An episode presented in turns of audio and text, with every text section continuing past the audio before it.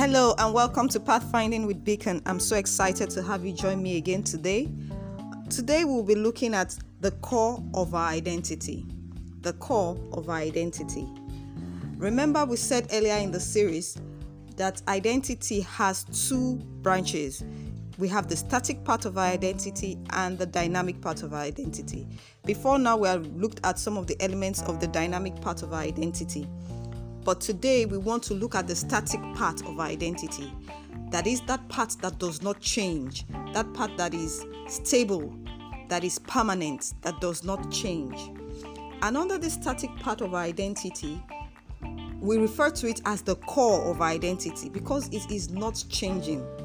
So many other things about you may change your personality, your temperament, your name, any other thing about your personality may change. But this core is static, it does not change. And this static part of your identity, we want to look at two dimensions of it. The first one is your physical appearance, and the second one is your purpose. There's a part of your physical a- a- appearance that is static, it's a core of your identity. Nothing can change it. So if you look like your father, if you were designed to look like your father, you can't begin to grow up and decide to want to look like your mother. No, you can't change that. So it's static. If you have a particular stature, let's imagine a short person cannot begin to grow up and decide that I want to eat and become tall. So a dimension of your physic, a dimension of your physical outlook is static. It can't change. Some people are slim by nature, no matter what they eat, they can't get fat. And some people are fat by nature. They do all sorts of things, but they can never be slim like those that are actually slim by nature. So, that part that you cannot change in your appearance, if you're dark in complexion, you you will take a lot for you to change that appearance. If you are light in complexion, you cannot suddenly decide you want to be a black man things like that that's the core i'm referring to that part of you that is permanent that cannot change. Okay so in your physical appearance there is a level of change that cannot occur. And that's the static part. And it's a part of your identity. And that's why some people will describe you by that stature and say oh have you seen that short man? Or do you know that tall guy? You know so they use it to identify you because that cannot change. That is permanent now, some of us don't like some the, this dimension of our personality. Maybe you don't like the fact that you're short, or you don't like the fact that you're too dark, or you don't like the fact that you know you look like your dad or like your mom, something of that nature. You may not like it, but the truth is that you come designed for what you are here to do. And that's why that part cannot change. It's a core of your identity, and you need to accept it. David, in the book of Psalms, chapter 139 verse 14 was saying that I thank you, Lord, because I am fearfully and wonderfully made. The truth is that none of us was shabbily made. We are all fearfully and wonderfully made. And the earlier you accept this core of your personality that cannot change and you do not try to change it, the better for you.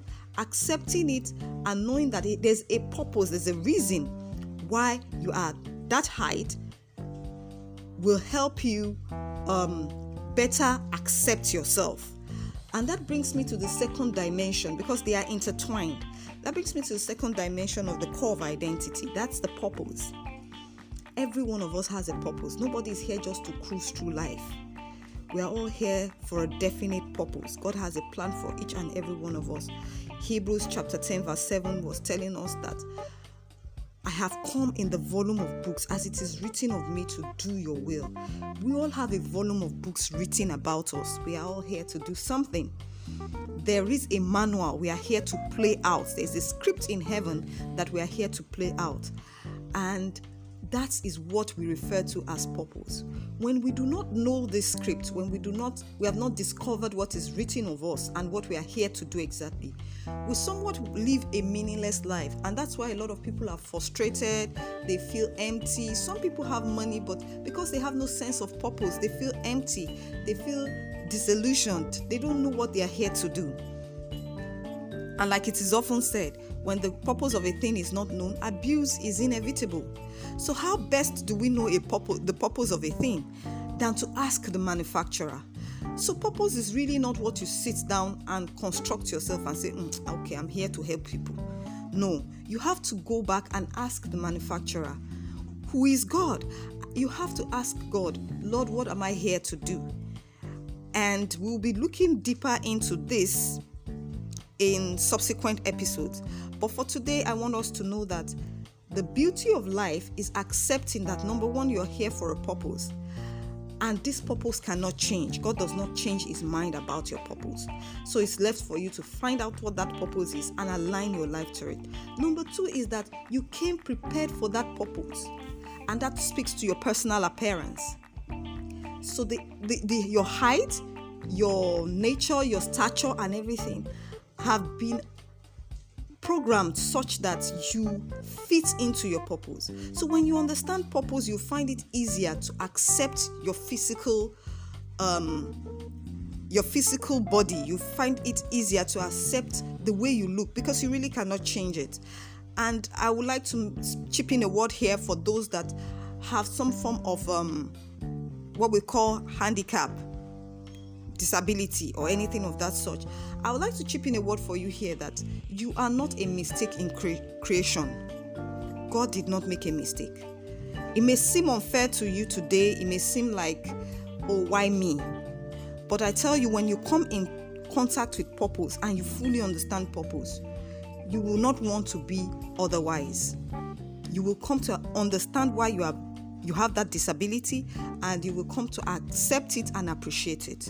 It may seem very far off right now, but I tell you, when you come in contact with purpose, this is what you see in the life of some of those people who have greater challenges than you and they have become inspirational um, speakers because somewhere along the line they began to discover what God will have them do with that disability and turned that disability into ability. So please, I like to say to you, it's a time to go into the journey of purpose. Find out what is the core of your calling. Find out what God will have you do here, and it will explain so many other things to you that are actually out of your control. Thank you very much for joining me today. I hope it has been helpful. If you have questions or any further inquiries, you can reach out to me on my email address. It is written on the art cover of this podcast. Um, pathfindingbeacon at gmail.com. Thanks, and I look forward to seeing you again next time. Bye for now.